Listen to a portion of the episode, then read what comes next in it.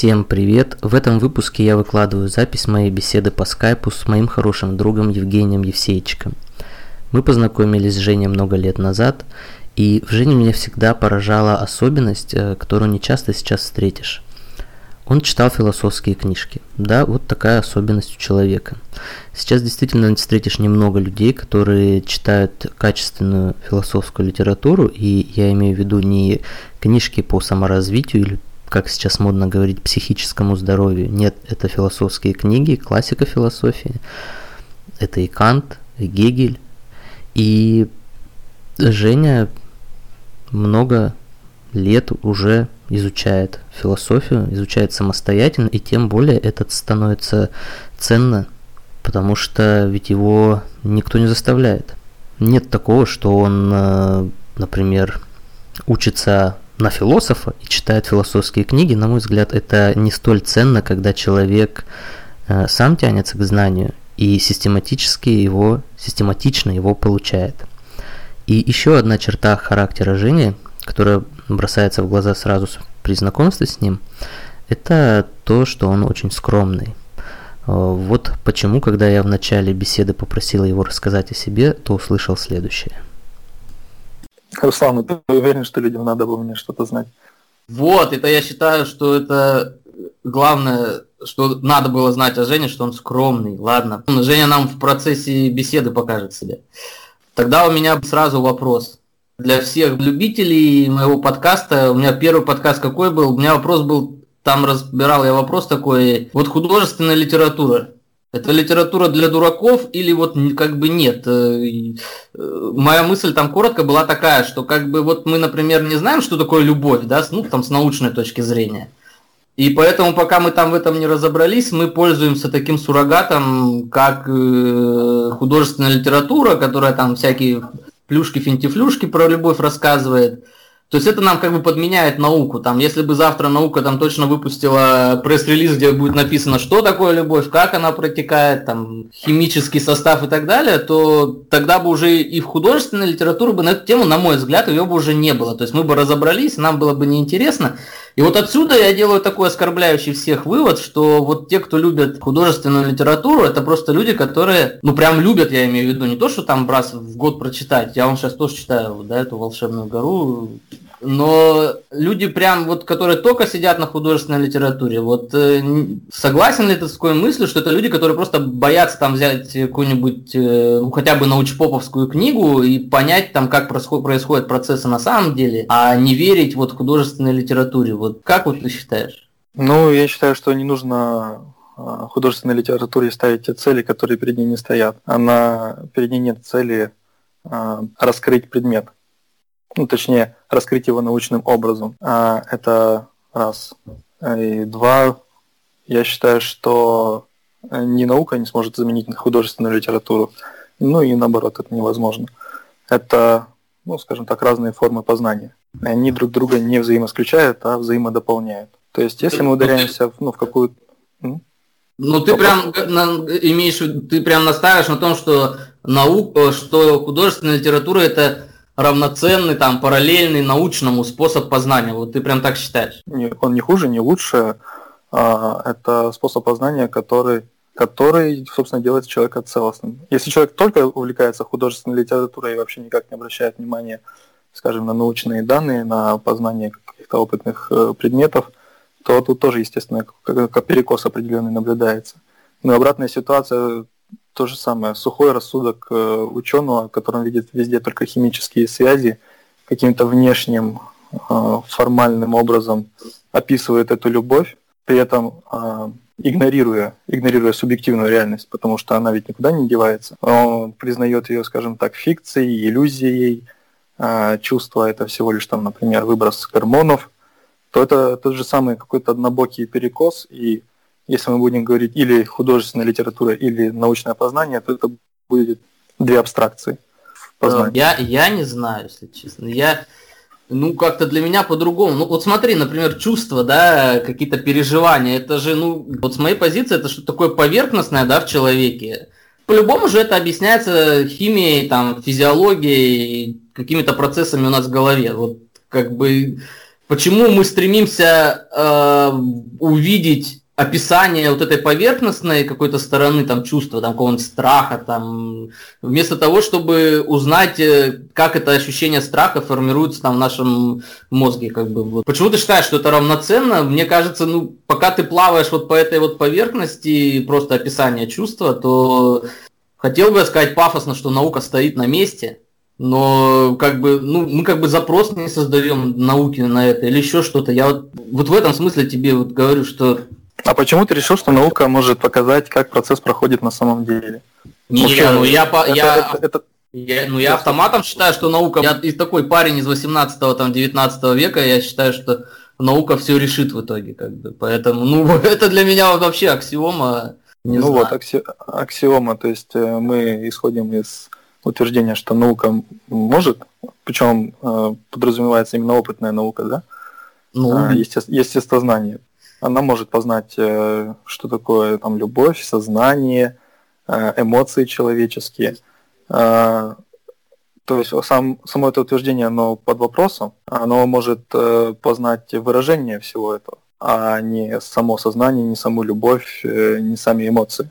То есть как эти эмоции выражаются, например, в функционировании тела, как они выражаются в поведении человека, то есть э, опытная наука, она не имеет дела с самими явлениями, ну, точнее, с самими вещами, самими предметами, она имеет дело с проявлениями этих э, вещей. А утверждает, как будто она познала, что такое любовь там, это такой гормон, это такой всякой гормон. Это, это сейчас ты перетягиваешь вообще нас там к разговору о сути науки. Ну, как бы, то есть ты считаешь, что наука может описать, э, систематизировать, каталогизировать, но не может э, докопаться до сути, да, явления, я так понимаю? Ну, как бы...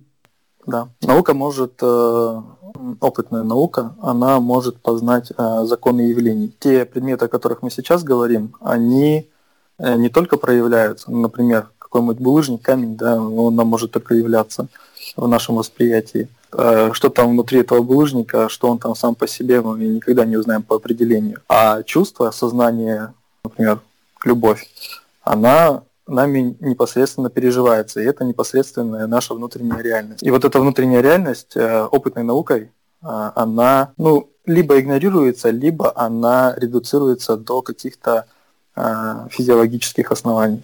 И мы получаем, например, э, какой-то биологизм, то есть редуцирование чего-то более высокого, там, сознания, к каким-то банальным э, нейрофизиологическим связям. Ну, то есть ты считаешь, что любовь это что-то большее, чем химия? Да, ну, хотя... Так, ну, любовь, любое там другое чувство, как бы, больше, чем химия. Это больше, чем химия, но хотя оно и сопровождается всеми этими химическими процессами. Это так же, как сознание, это оно невозможно без мозга, хотя это не просто функция мозга, это нечто большее, да? Ты считаешь, что сознание, сознание больше, что-то больше, чем мозг, да, как бы? Это философский вопрос, и мы тут, знаешь, куда вы едем. Да, тут можно... Ну, я могу сразу сказать, что я ответа на этот вопрос не знаю. Вот поэтому, поэтому я и не категоричен в своих суждениях. Вот. Ну и, собственно говоря, мы к чему приходим вообще? Ну, задача ли художественной литературы вообще там описывать э, переживания. Это же тоже под вопросом. Описывать переживания может быть может и художественная литература, и наука может э, как-то э, высказываться Нет, ну, на этот счет. Я, я в основном а вот... беру, вот в основном художественная литература посвящена чувствам. Вот мне, мне так кажется, да, вот чувствам. Вот эта скучная книга, которую я сейчас читаю Томаса Мана, это «Волшебная гора», это самая скучная книга в моей жизни. Я, блядь, про это запишу отдельный подкаст, блин, потому что это невыносимо, это 820 страниц боли от скуки, вот я не знаю. Вот 820 страниц просто посвящены теме смерти. То есть ощущению смерти там. А это одна из главных книг, да, и э, литературы европейской. То есть вот я почему, я по, по таким книгам делаю вывод, что основная цель литературы это именно описать чувства какие-то, как они проявляются. Ну, мы же не будем брать там всем некоторое количество экземпляров э, художественных произведений и по ним судить, а в чем задача художественной литературы в целом. Мы можем взять еще и Дарью Донцову, да, и прочий бред, э, ну, который, в принципе, относится да. к художественной литературе. И что у нас, э, какие задачи тогда перед художественной литературой мы поставим, если будем судить они именно по этим произведениям. А, ну, то есть надо понимать, что любой пример любой экземпляр э, произведения, он не может э, выразить собой всю сущность художественной литературы, поэтому по нему судить навряд ли стоит. Тем более это одно произведение и отдельно нет, ну, стати... автора. Нет, ну, ну, статистически как бы основные произведения, которые там считаются великими, они в основном посвящены любви. Там Евгений Онегин, не любви, ну другим чувствам, но в основном, конечно, любви. Там Евгений Онегин какой-нибудь, блин, я не знаю, да все. Ну вот основные, какие там «Война и мир» чему посвящена, тоже же чувствам в большей степени, мне кажется. Хотя кому-то интересно и про историю там читать. Значит, вот, вот итог такой, значит, э, твоих рассуждений, значит, что Руслан не прав э, в плане того, что художественная литература, она для дураков. Это, ну, это имеет право, точка. Я демократичный, видишь, у меня тоже на подкасте такое допускается. Тема это все-таки вот про книги про роль книги в жизни человека, конкретного человека сегодня Евгения. Э, вот скажи мне, Женя, вот ты помнишь какую-то свою первую книгу, которая прям оказала на тебя влияние. Вот она прям что-то, ну, изменила твое представление, не знаю, о мире, о себе, о своих целях. Э, ну, чтобы объяснить там примерно, что я имею в виду, я такую книгу помню. Вот э, что-то там, наверное, мне было лет 13, и родители купили у знакомого книгу, как же она называлась, история что-то там заката и падения Римской империи. И я вот там, короче, семь томов, такие все красивые изданные, э, я их прочитал и прям понял, что я, короче, все, я теперь точно буду историком по жизни. И я буду прям читать много умных книжек, чтобы соответствовать этому высокому званию, как мне тогда казалось. И вот так вот на меня эта книга повлияла. То есть я прям могу такую книгу назвать. А в твоей жизни вот какая такая книга? Ты думал когда-нибудь об этом? На, на... Да, могу и сейчас вспомнить, в принципе, таких моментов было два. Это а, «Капитал Маркса» и «Критика чистого разума Канта». Собственно... Такие две прям сильно разные книги. Это, ну, они как бы сильно разные по предмету, да, и по а, подаче материала, но они одинаковы в том, что они формируют э, мировоззрение. То есть э, это книги, которые затрагивают самые основы этого своего взгляда на мир. И поэтому, собственно, они и запомнились. Все остальное это ну, развлечение, что-то нравится, что-то не нравится. А тут это эти книги вызывают серьезные изменения в тебе самом, в своих э, интересах, в том, что, на что ты тратишь свои мыслительные усилия. Ведь э, ну, книга, чтение книги самой по себе это что? Ну, ну читаешь, да читаешь, ну и что? А вопрос э, в том, что после прочтения происходит с человеком. Ну а как ну, у тебя это? В какой момент ты понял, что, блин, вот это та самая книга, которая прям на меня повлияла? Еще по ходу чтения или уже ты прочитал там ну, у меня обычно так бывает, я что-то прочитал, там неделю хожу, и тут до меня доходит, что в этой книге было написано, как бы, вот э, там где-то крутится внутри в подсознании, потом выскакивает. Э, или ты прям пока читал, нет, я читал критику этого, как его, чистого там разума, ты про нее, да, говоришь в Канте? Угу. Вот, если честно, для меня вот скучнейшая какая-то вещь, я не знаю же, как я ее осилил, но это такая прям скучная книга. Что тебе в ней понравилось? Вот два вопроса получается. Значит, когда ты понял, что эти книги на тебя там вот оказали влияние, и и что, блин, ты нашел все-таки интересного в Канте? Ну, дело не в том, что я нашел прям что-то интересное именно в Канте или там именно в Марксе, а в том, что в процессе чтения, во-первых, а, удивляешься, удивляешься а, тому, что перед тобой раскрывается сущность э, чего-то обычного, с чем ты сталкивался каждый день, но что было вроде бы как скрыто от тебя. Вот. Ну, там, э, познание, да, вот все эти, ну, в случае с Кантом это восприятие, познание рассудочное э, предметов опыта, э, какую роль в этом играет разум и так далее. То есть это все то, что есть в каждом человеке, и каждый человек, э, там, пройдя какой-то небольшой путь даже интеллектуального развития, знаю, в школе, уже в школе со всем этим внутри себя сталкивается. И это наличный опыт каждого человека, но каждый человек не думает о том, а, как он познает. И когда происходит вот это структурирование познания, а, выражение его в категориях вот прямо у тебя на глазах в этой книге, ты думаешь, ни черта себе, что вообще происходило всю мою жизнь и что происходит в каждом человеке, да? Ну, а ты, ты же раньше, до этой книги, я практически уверен, что ты знал примерно, что Кант говорил о мире. Примерно его там теорию ты представлял она же тебя так не восхищала, то есть именно вот книга, когда там полностью раскрыла его идею, да, она тогда как бы ты как бы осознал, что да, это вот та самая книга, это те самые идеи, которые вот мне сейчас там подходят, да, то есть ты же раньше знал, что Кант там говорил там про вещи в себе или еще что-то в этом роде, а ты не становился там э, любителем Канта из-за этого, а вот когда прочитал книгу, именно книга на тебя повлияла тем, что она так целостно все объяснила, показала его идею? Ну да, именно книга. Но то, что было до, ну, это знанием назвать можно с большой натяжкой. Нет, а любую э... книгу можно к двум страницам свести и все остальное нет, нет. можно выбросить. А, можно, можно и к одному слову все свести. Можно. Но когда ты одно слово это озвучишь, и в, в твоем собеседнике не воспроизведется вся, все то многообразие связей и отсылок, а, которые есть в тебе, когда ты все это свернул до одного слова или двух страниц. Вот. Ну и, соответственно, откуда я мог вообще знать о Канте? А, я философией ну, до этого особо не интересовал. Википедию, в Википедии же ты же мог прочитать про Канта? Ну, это же не значит, что я читал. Нет, ну идею... А, ну да. Это, ну... И, соответственно, единственное, где я сталкивался с Кантом, как и с Гегелем, как и со всей историей философии, это университетский курс философии, в котором, ну, все, что можно ценного из него вынести, это имена философов и э, слова, которые ключевыми фигурировали в их учениях. Понять о том, что говорили философы, из этого, ну, просто невозможно. Абсолютная поверхностность. Это тебе еще повезло, потому что наш-то философ, э, я уже рассказывал тебе как-то, он нам все полгода рассказывал только про индийскую философию. Вот, то есть, как то есть, это еще повезло. Поэтому, как бы, ну вот так. Но смотри, а сейчас тогда к первому вопросу я вот отсюда возвращаюсь. Вот ты говоришь, на тебя повлиял капитал Маркса, да, и Кант. То есть вот не художественная литература. Вот все-таки на тебя повлияла не художественная литература. Тебе не, не кажется, что это, ну, вот, по крайней мере, на твоем личном примере доказывает, что художественная литература это так, там, развлечься, отдохнуть иногда, полистать. Но ничего серьезного она там не может. Я, не, я знаю людей, на которых прямо она оказывает воздействие, но будем считать таких людей недалекими. Вот тебе так не кажется?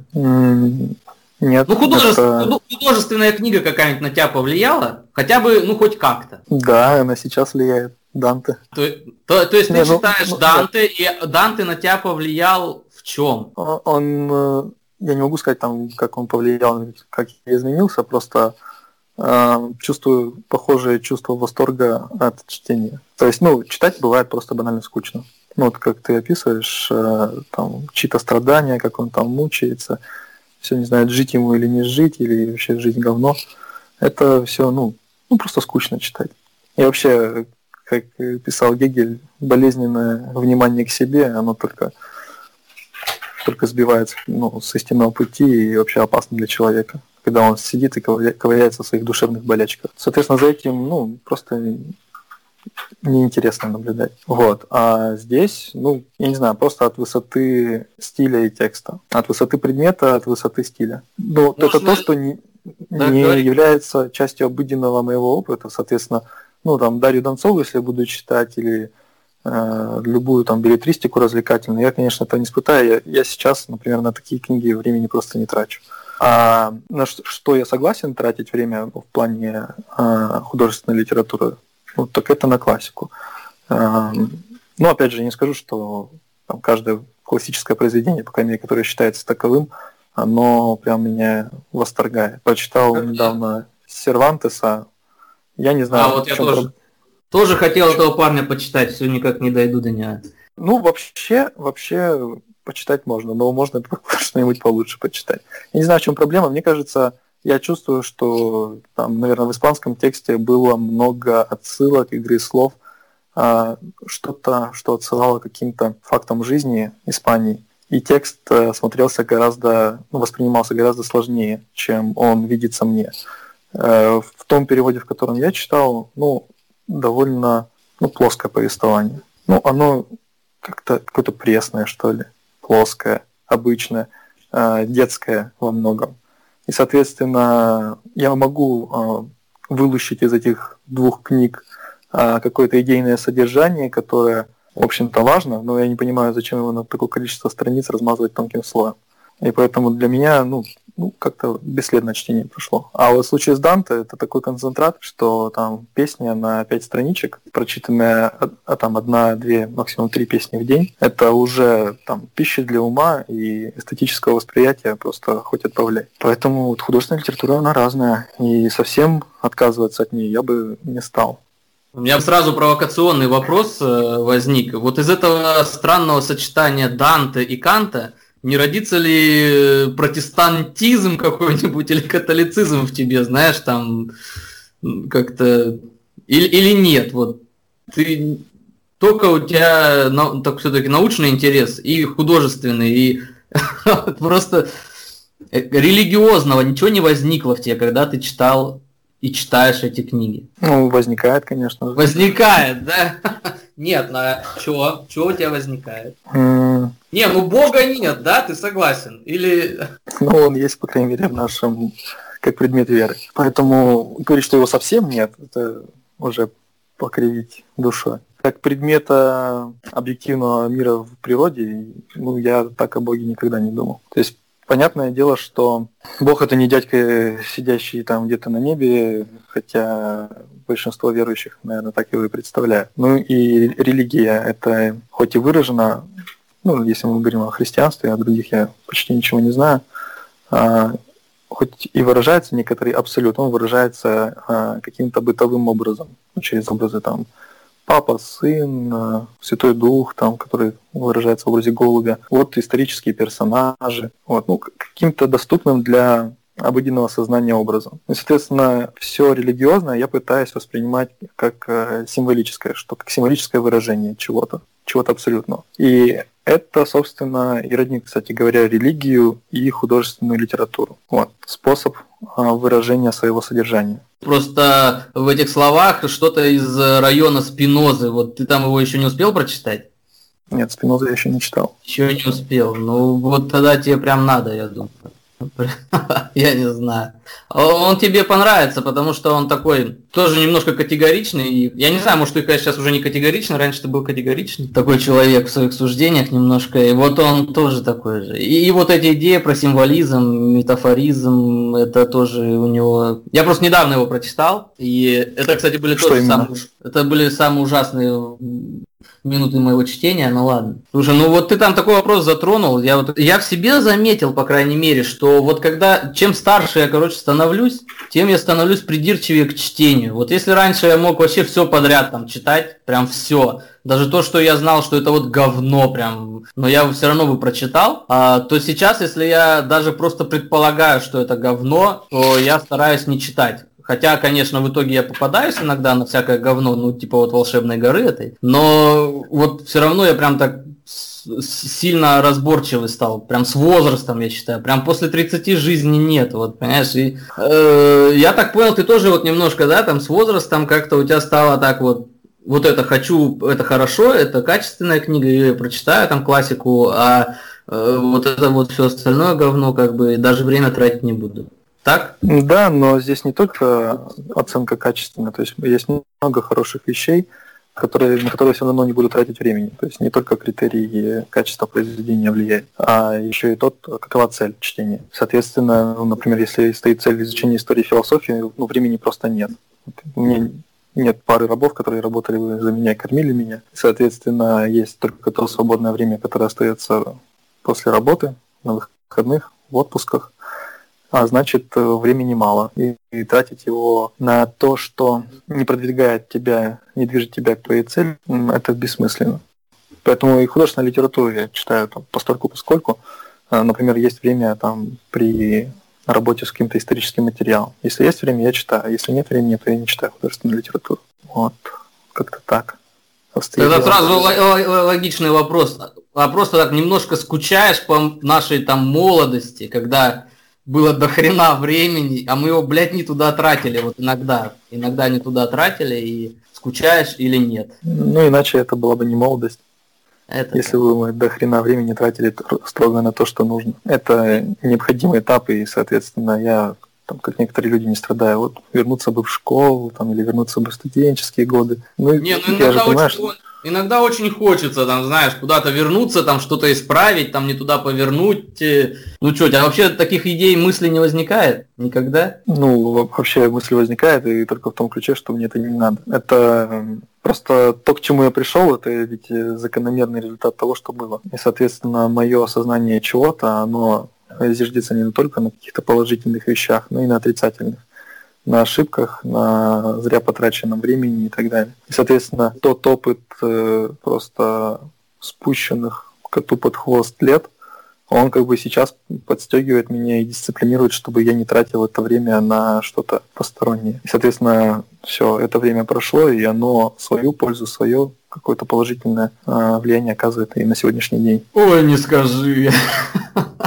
Не, но, понимаешь, если бы, например, в тот день какого-то года в мае я бы первый раз э, с Лехой, э, с однокурсником не покурил на площадке, я бы сейчас 10 лет не курил бы, понимаешь, а сейчас бы не мучился, глотая там таблетки, чтобы не курить и, и короче, и вот э, ну-ка, вот иногда такие мысли закрадываются, знаешь, потому что, ну, блин. Или вот если бы я не, жр, не жрал бы конфеты тогда в горкоме, и печеньки бы не жрал, мне бы сейчас не приходилось э, весить до хрена и сбрасывать это до хрена, как бы. Но Понимаешь, вот мысли, они такие, я, я понимаю, э, разумно, да, так думать не стоит, но прям иногда сильно хочется куда-то вернуться и что-то, блин, исправить, я не знаю. Но ты вот такой суровый парень, да, все равно, ты остался суровым, да.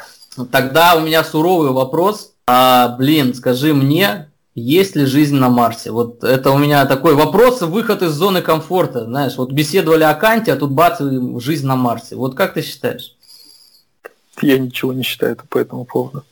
Ну, начни сейчас считать, нет? Ну, зачем?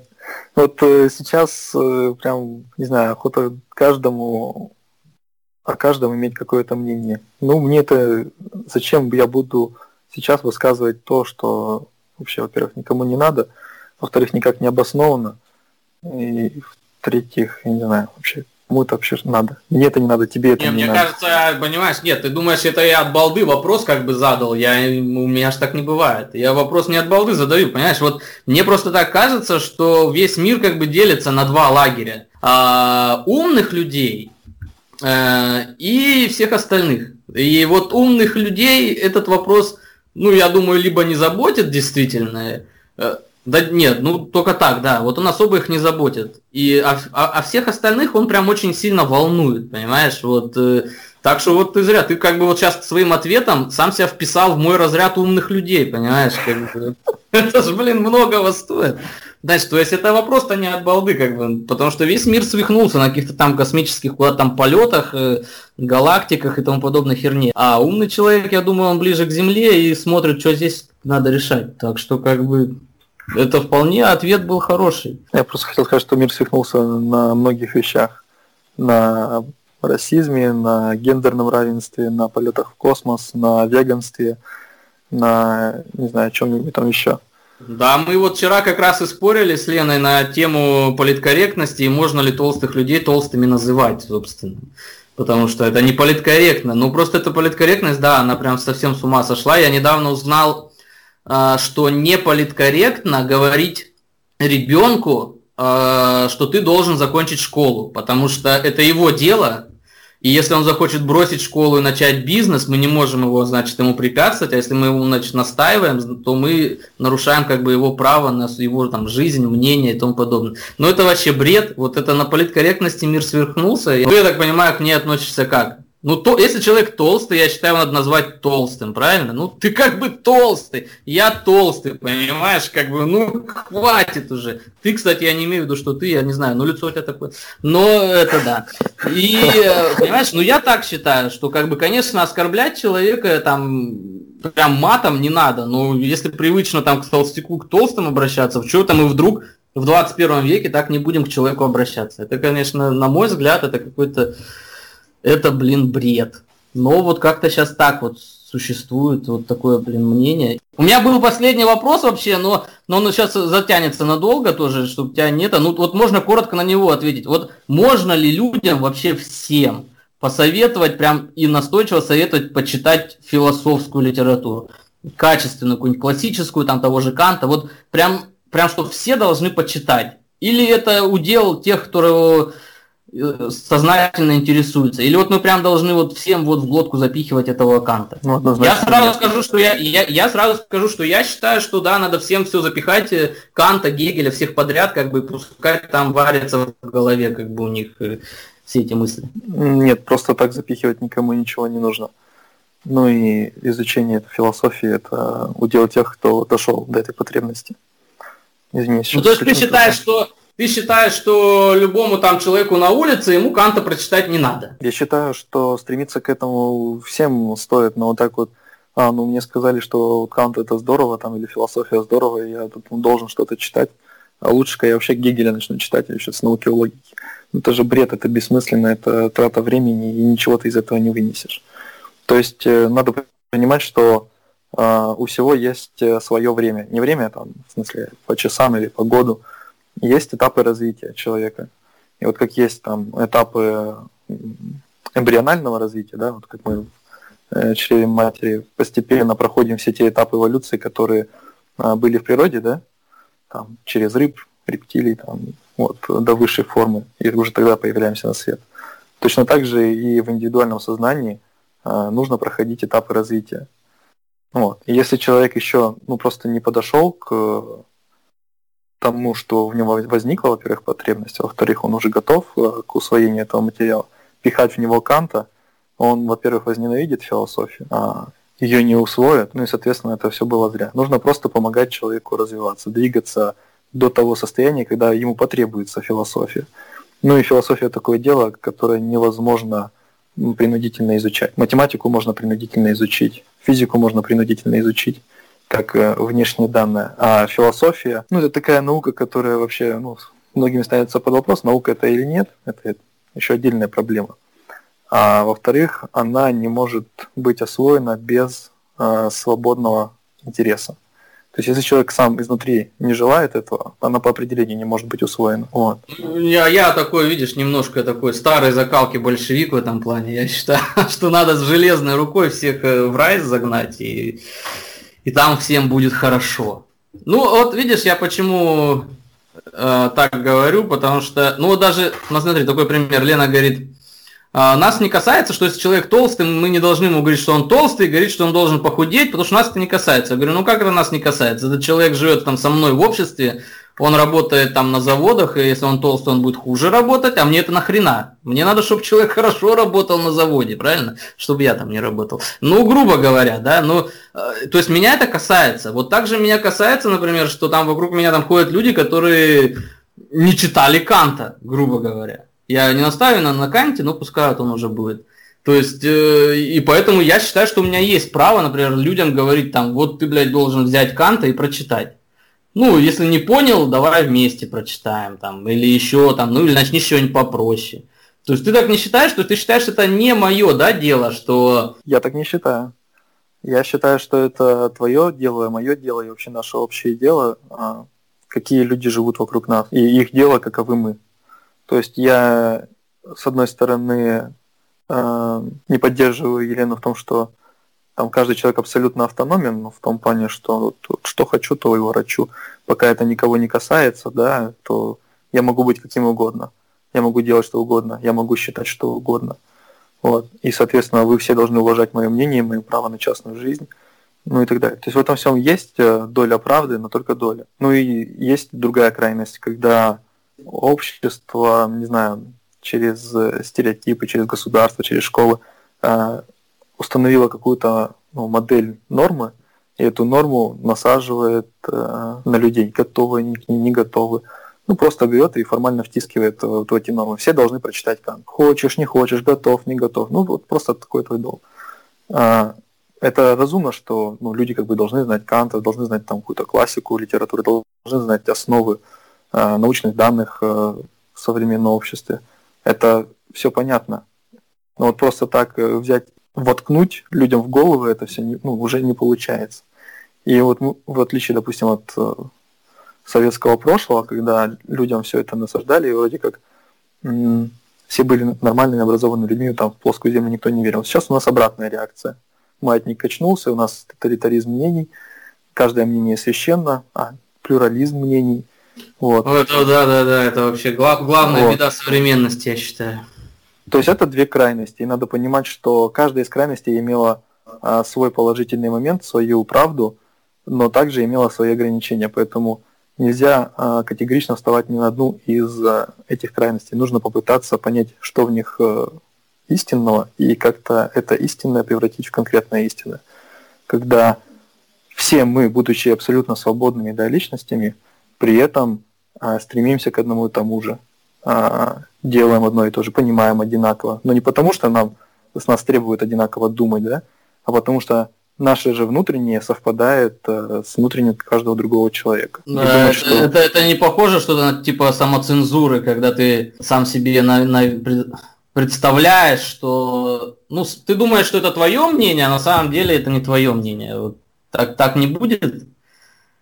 А здесь э, не будет, э, ну, в том идеале, к которому мы вроде бы должны стремиться, он, этот идеал, он и твой, и не твой. Ты э, лично в нем убежден, э, ты лично все продумал, промыслил, да, и своей практикой свободно, без, принуд... без принуждения э, выполняешь какую-то норму, да, или идеал, но при этом он соответствует и общественным интересам, и интересам там, других частных лиц, и другие люди также думают. Например, сейчас... Ты, ты, ты, ты думаешь, что такое возможно? Что так Но будет это, когда-то?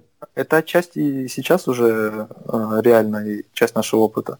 Например, я не убиваю людей не потому, что я боюсь наказания за то, что убью человека, а потому что считаю, что это зло, это безнравственно, и там даже отвратительного для меня человека я не готов убить. Вот. И люди, ну, большинство, я уверен, большинство людей, абсолютное подавляющее большинство, не убивают не из страха наказания, а из э, понимания или какого-то представления, общего ощущения э, святости человеческой жизни.